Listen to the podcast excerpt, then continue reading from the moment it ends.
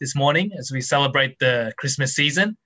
Uh, this year has been this crazy, unprecedented year, and I'm sure you guys have heard all heard that phrase before, an unprecedented year. But I know God is is doing something in the church and, and through us as His people during this time. I've enjoyed my time with you guys this year, and, and I'm looking forward to 2021 uh, with an expectant and confident hope that God will come and meet us, renew and revive the church, so that the church can can be the salt and light to this world that we live in. Uh, so before we begin our Christmas message, let's go to God in prayer. God our Father, we thank you for your word. We thank you for this season that in this season we are reminded of the birth of Jesus Christ, the one who has come to save and redeem us from our sins, the one who has reconciled us to you, a holy Father. So Lord, we thank you uh, for the power of your spirit working in and through us. We pray that you continue to uphold and uplift the people at Home of Christ for so that we can continue to grow in, in our knowledge of you and our love for one another. We pray this in Jesus' name. Amen. Uh, you and I are always putting our hope in something. Right? If you listen to yourself or listen in on conversations, uh, we as humans, we communicate with the language of hope all the time. Right? From young kids, I hear all the time at church, I, I hope I can have a play date today and, and I don't have to go to the library. Or I hope I, I get a cool Christmas gift. I hope there's candy in, in middle school class. I hope I don't have to eat my vegetables. I hope I can hang out with my friends. And from the youth kids, it's it's no different. I hope when I get home there's something to eat. I hope school finishes early today. I hope I get good grades. I get into my dream college. I hope I can live up to my parents' expectations. I hope I can find the right boyfriend or girlfriend in the future. From young adults, all right? I hope the weather gets good so I can go to the beach with my friends. I hope I don't get too much work from my from my bosses. I hope I don't get sick. I hope I don't get COVID. I hope I make the right investment. I hope I can buy my first home, uh, even from adults. I hope my children succeed and live a good life. I hope my wife allows me to eat more during this Christmas season. I hope she doesn't nag me. I hope my husband grows up. Um, 2020, I think we've used this word hope a lot.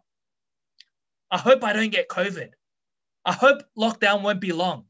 I hope my family members are doing okay. I hope I can go back to church. I hope I can be with my family during this Christmas season. We use the word hope all the time in all different situations and contexts.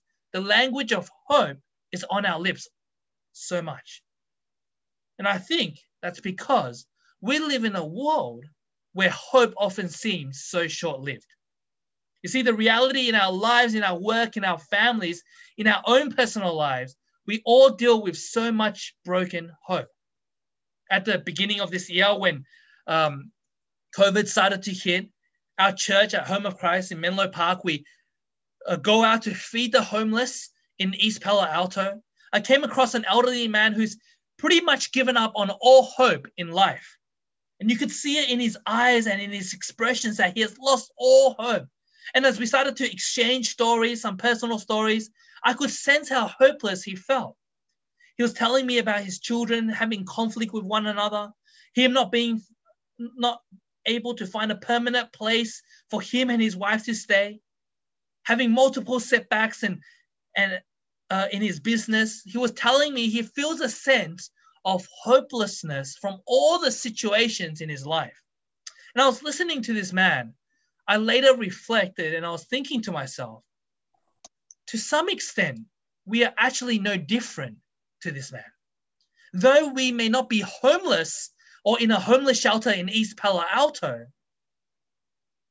and we have somewhere to celebrate for Christmas, but our hopes in our own personal lives are often short lived or shattered in this broken world that we live in. You see, we have all experienced to some varying degree disappointment, setback, and a sense of hopelessness in our own situations. I'm sure many of you have experienced that to some extent this year. Maybe not being able to graduate in person, attend that wedding, funeral, maybe, not even be able to visit your loved ones, you see, you and I, we don't get surprised anymore when the thing in which we willingly place our hope fails us. And in fact, we often get to this place where we feel numb or even afraid to hope anymore. And as we experience more of life, we're actually become more careful in the things we hope for because we know from experience that a lot of the times the things that don't turn out the way we hope for. You see, throughout the history of humanity, we see generations living without hope. We don't need to look far. Just look at the wars that have happened throughout time. Generations from generations were living without hope. Even now in the 21st century, with so much new technology, new studies, new advancements, it's fair to say that we are also living in a state of hopelessness. You see, even though you and I are not fighting in wars or experiencing the Great Depression like our ancestors, we in this modern era constantly still worry about things like terrorism, climate change, invasion of privacy, next financial recession, COVID 19. With all the bad stuff happening around us and all the news, it's difficult to have hope now and for our future.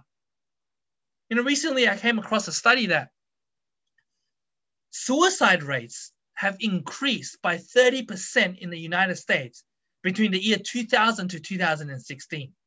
And it affects every racial and gender category. One Harvard professor by the name of James Jackson Putnam, he hits the nail on the head by stating that the reason for this increase and spike of suicide is due to a sense of hopelessness about the future. And so I believe what we need as hope created oriented creatures is not just a sense of hopefulness or having a super optimistic personality. The kind of hope that we need in this world that we live in is something much deeper. And so it's my conviction that it's a time for us, especially during this season, to revisit and reintroduce to some of you the very first time a baby called Jesus and how he's the hope for humanity. So before the reading by Tommy in Matthew 1, chapter 18, verse 25, I'm just going to read it out again in the NIV version. It says this This is how the birth of Jesus the Messiah came about. His mother Mary was pledged to be married to Joseph but before they came together, she was found to be pregnant through the Holy Spirit. Because Joseph, her husband, was faithful to the law and yet did not want to expose her to public disgrace, he had in mind to divorce her quietly. But after he had considered this, an angel of the Lord appeared to him in a dream and said, Joseph, son of David, do not be afraid to take Mary home as your wife, because what is conceived in her home is from the Holy Spirit. She will give birth to a son, and you are to give him the name Jesus, because he will save his people from their sins. All this took place to fulfill what the Lord had said through the prophet. The virgin will conceive and give birth to a son, and they will call him Emmanuel, which means God with us. Now, I don't know about you, but if you're reading this for the very first time, some of you are probably thinking at this point, how does one possibly get pregnant through the Holy Spirit? All right, that's pretty weird. That's pretty crazy stuff. An angel of the Lord appears in a dream. And this baby already has such a huge task laid upon him, even before he can crawl, walk. It seems a bit unfair or even a bit odd. Now, there's a lot we could focus here on this passage, but I want to focus in specifically this morning on the meaning and significance of the birth of Jesus and the hope that he brings. So bear with me for a second, and hopefully you understand that just as I explain the meaning behind Jesus' birth. You see, two names are given to this baby by the angel that's sent from God. First, his name, they will call him Emmanuel in verse 23. They are to name him Jesus. You see, the name Emmanuel tells us who he is, which means God with us. And the name Jesus tells us what he will do. He will save his people from their sins. So from the very outset, we see who he is and what he will do. Now, this is very unique. Not every baby that pops out will get this huge task of saving people or having this name called God with us. I mean, I recently, um, recently my parents they dug up some baby photos of me uh, when I first popped out of my mom's stomach. My dad was telling me, and he was recalling this event, and he was saying, Ben, you were this ugly baby. You know, we didn't know what to do with you. Um, we didn't know what to name you. We wanted to name you a monkey. If anything, I was so ugly.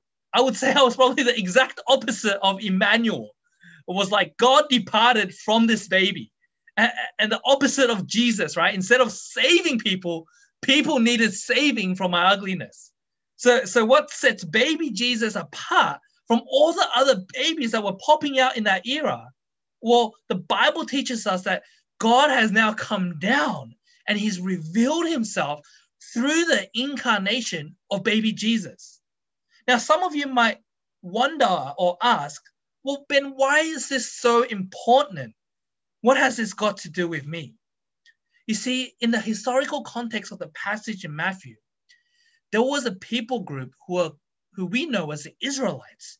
And their situation and circumstances in life was anything but hopeful. Throughout the history of the Israelites, and many of you know, the people of Israel, they suffered greatly. But because of their both because of their sin and because of their oppression by others. Their land was frequently overrun by foreign powers. They suffered slavery in Egypt, endured the troubles of exile. They also suffered the oppression and troubles from the Roman Empire. And in short, these were a people in desperate need of support and comfort and hope. Not only that, at the time of Jesus' birth, the people of Israel were under the rule and governance of the Roman Empire. They were being oppressed under the heavy burden of the tyranny of Rome. Every day would have been a great struggle for them to get by. Now, imagine this it's like us living in the United States, and every day uh, a foreign power overruling us, telling us what to do.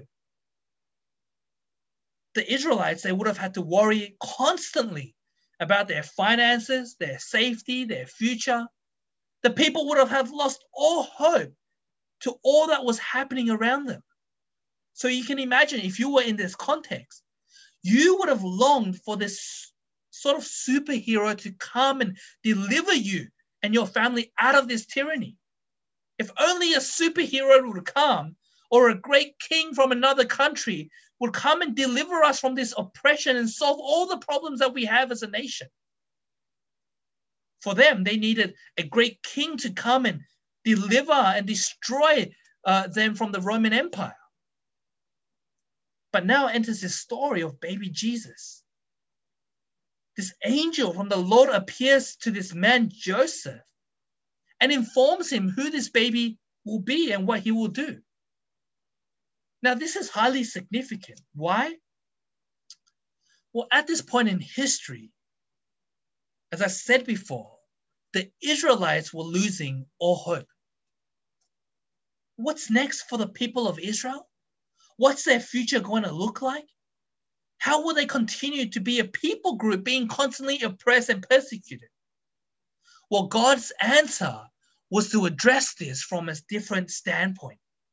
In the least unexpected way, the birth of Jesus was not going to be a revolt or warfare on the Roman Empire, but rather the coming of Jesus was going to be a spiritual rule.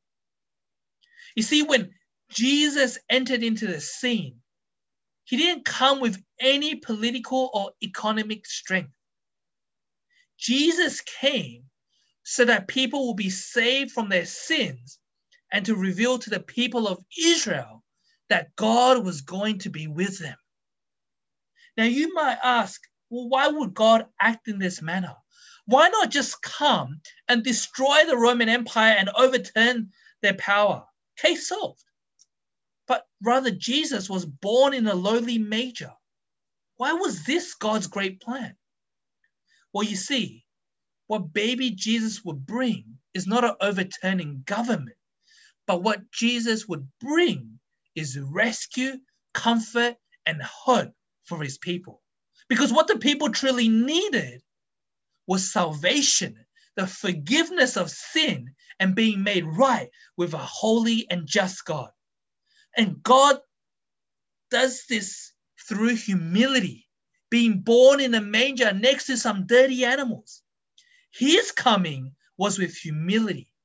Why? He came to relate to you and I.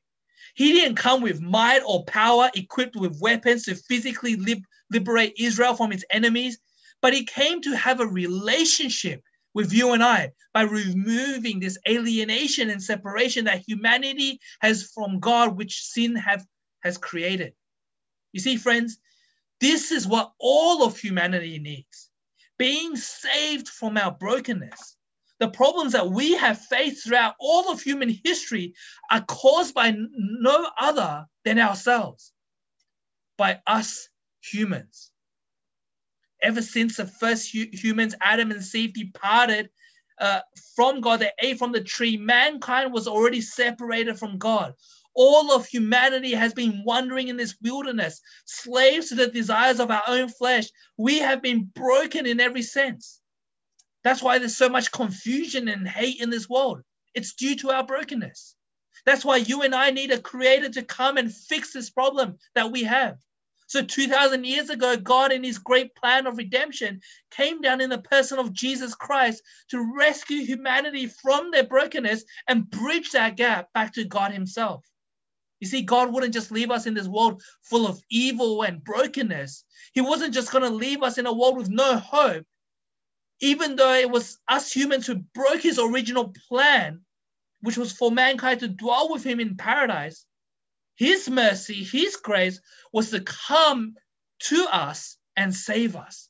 That's why John 3 uh, 16 summarizes up God's big plan of redemption.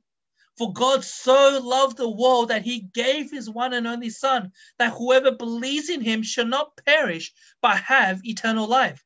Verse 17 For God did not send his Son into the world to condemn the world, but to save the world through him in that baby Jesus, all the hopes of Israel and the hope for all of humanity is found. And you may ask, well, what did Jesus do? Did he accomplish this task?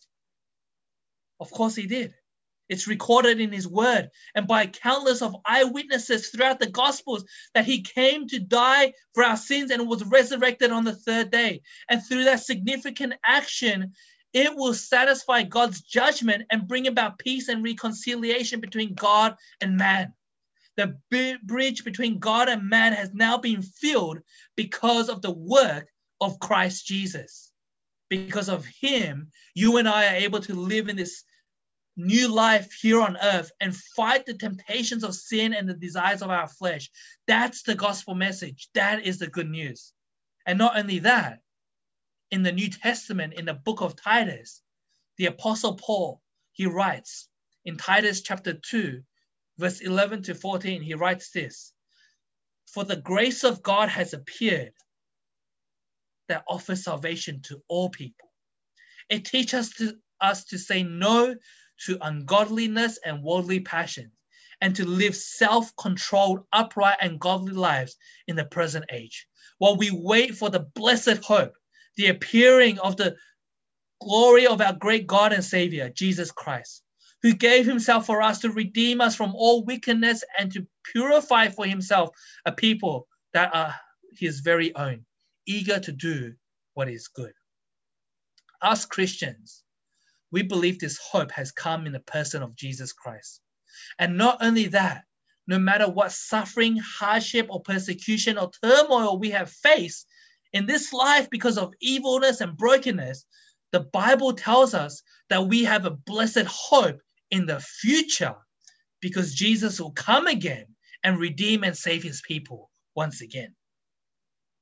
So for us Christians, we live we believe by faith that the word of God has been revealed to us through the Bible and that his promises stated here are true and one day will come to ultimate fulfillment when Jesus comes again.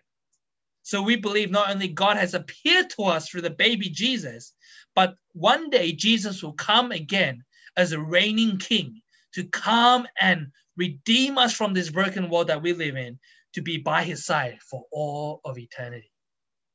Every pain you face, every death you witness or you read about in the news, every inner turmoil that you experience, one day will all be gone when we are restored into the presence of our Creator.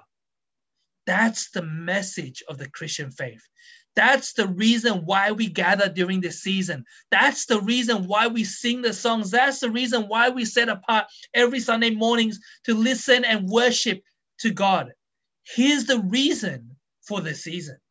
And for those of you who have already placed your faith and hope in Jesus, I want to remind you again this morning three things. First is this whatever you have experienced in 2020, whatever hardships you have gone through, whatever hardships this nation has gone through, place your hope not on the things around you, things that will ultimately fade away, but place your hope in the person of Jesus Christ. You see, in 2020, we have witnessed and experienced that the kingdom that we have built for ourselves will not endure. COVID 19 has totally turned everything upside down. The thing that will endure, the thing that will never fade away, is the person of Jesus Christ. You see, if you go on a walk to a park, you see the beautiful plants around you, its color, its aroma. The reality is, one day it will fade away even the people that you celebrate celebrate Christmas with this season, your cousins, your friends, your family, can't be the source of hope either. Because if you know them well, they are needy, they are broken just like you. Even our holidays can't deliver. After a two week break from school, students, you go back to the grind. For those of you who work, you get probably you know a couple of days off. You take a short break but when the season's over we all return to the realities of the world that we live in. We all go back to the grind. Everything in this world will fade away ultimately. But the thing that will not fade away is the person of jesus christ. Second point this future hope in jesus is not something only distant but this hope in Jesus, this future hope, can give you present help. You know, one of the beautiful things about Christmas story is that it doesn't just offer us past forgiveness for all the things that we have done, but it gives us a future hope. Everything that we need right here, right now. You see, Jesus came so that you and I would have everything that we need to fight the discouraging battle with private sin. Every time we lock ourselves up in the room, we think the thoughts that we shouldn't be thinking, we look at the things that we shouldn't be looking at. Jesus came so that we have the power to fight these private sins. Jesus came so that our relationships with our spouses or with our siblings can be restored. Jesus came so that we can have the right attitude and right relationship with those around us at church.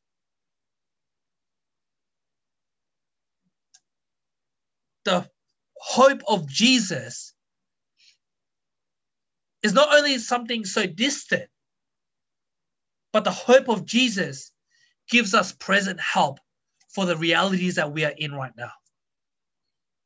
Third point.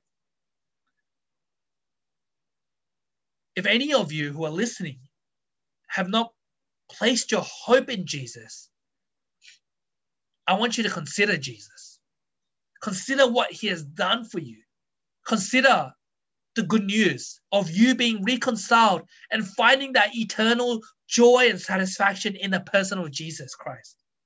Maybe you've been tuning in for a long time. Maybe you've been coming to church for a long time. You've grown up at church, but you've never really placed your faith in the person of Jesus Christ. I want to urge you this morning to consider Jesus, to give your life to Jesus, and to start following Jesus.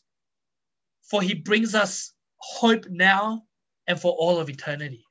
For those of you who have already placed your faith in Jesus, I want you this Christmas season to share that hope with someone around you. Hey, it could be even buying someone food, sharing someone the love of Jesus through buying them food or a Christmas card. It could be sharing the good news that, hey, there is forgiveness and there is love in Jesus Christ. It could be taking that extra step in loving that family member who's just so unlovable. This Christmas season, I want to encourage you to share the Christmas hope with someone else. I want to finish off with a story of hope found in the Old Testament. Now, the reason why I want to finish uh, with this specific story is because as I look around us, the context that we are in, in Silicon Valley, even though we are one of the most advanced and richest cities in the world, but through many conversations that I've had with people here in the Bay Area, a lot of people feel lonely, anxious, and depressed. Many of you, many people I know here in the Bay Area have lost all hope in regards to the future. So I want to encourage you today with a Psalms from the Old Testament that describes the feelings and emotions of a certain writer. And, and, he, and he writes about his, certain, his, his circumstances in his own life. If you have your Bibles, turn with me to Psalms 42. Psalms 42. I'll give you some time to turn to that. Psalms 42. As a deer paints for the water brooks, so my soul paints for you, O God. You see, starts with these strong words. The writer has this yearning soul for God, this great longing for God. It sounds joyful. Now, without reading further into the Psalms, it sounds as if everything is okay with this guy. But it's not, because verse 3, he says this My tears have been my food day and night. My tears have been my food day and night. Now, get this. This person, this writer, has gone through some sort of pain or agony in his life, so much so to the extent that he describes that his tears have become his new diet. Now, we can imagine this guy, he's probably experiencing some sort of suffering or hopelessness and despair.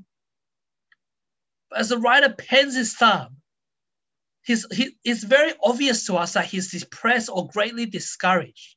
Yet, if we read on into verse 8, he says this But the, by day the Lord directs his love, at night his song is with me, a prayer to the God of my life. You see, though God has not done it yet, the writer is fully confident that God one day will do it. So the writer talks to himself. He writes to himself. He musters up in his spirit. In a sense, he preaches to himself. He journals about his faith in God. Now, you see, there are times in our life when life crumbles around us. Our friends, our family might not be nearby. We struggle with depression, with private sin, anxieties. No one around us can understand or help us, and we're in this space of loneliness.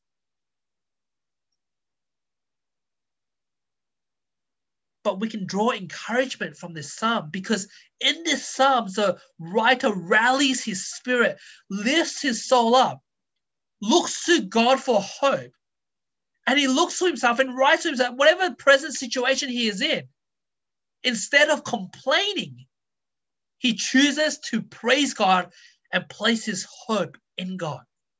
In verse 11 of Psalms 42, he writes, Why, my soul, are you downcast? Why are you disturbed within me? Put your hope in God, for I will yet praise him, my Savior and my God. Put your hope in God, for I will yet praise him, my Savior and my God. You see, the writer doesn't deny his pain or avoid his pain. but rather he addresses his pain and suffering and tells himself what to do. The thing that you and I need most is that we need to preach to ourselves. We need to look in the mirror and speak to ourselves God's truth. Encourage ourselves with God, God's word. Remind ourselves of God's past faithfulness and his future promise. Because he is a God of hope. He is a source of hope and our supplier of hope. What changed this writer's feeling of hopelessness and discouragement is that he has decided intentionally to look in a different direction. He looked at what God was going to do and he trusted that God will accomplish his promise once again. Friends, this Christmas, put your hope in Jesus Christ. His promise, His word. Those who hope in me will not be disappointed. Now, I don't know what current situation you find yourselves in. Maybe you're facing some sort of despair because of COVID 19, overwhelmed at what has happened this whole year. You read the news 3,000 people dying daily because of COVID. Maybe you have seen something on the news and you've lost all hope in humanity. Maybe your friends, the government. Hope in God. Place your hope in something that is more solid, something that is more concrete, and something that will never disappoint. And that is the person of Jesus. Jesus is the hope for this season. He is the one that will never fade away. Let's pray. Father God, we thank you for the hope in the person of Jesus Christ. That 2,000 years ago, he has come to redeem and to save us. He has come to reconcile us to you, a holy and just God. Help us, O oh God, to rely on you. That no matter what our life circumstances throw at us, we are able to preach to ourselves the hope that is found in the person of Jesus Christ. Lord, I pray for those who have not yet placed their hope in you, that today will be the day that they fully trust in who you are and the hope that you have brought to all of humanity. The love and forgiveness, mercy and grace in a person of Jesus Christ. We thank you for the work that you have done on the cross. We thank you for the resurrection. And we thank you that one day we were able to meet you face to face when you come and redeem us once again. We pray all this in the mighty name of Jesus Christ, our Lord and Savior. Amen.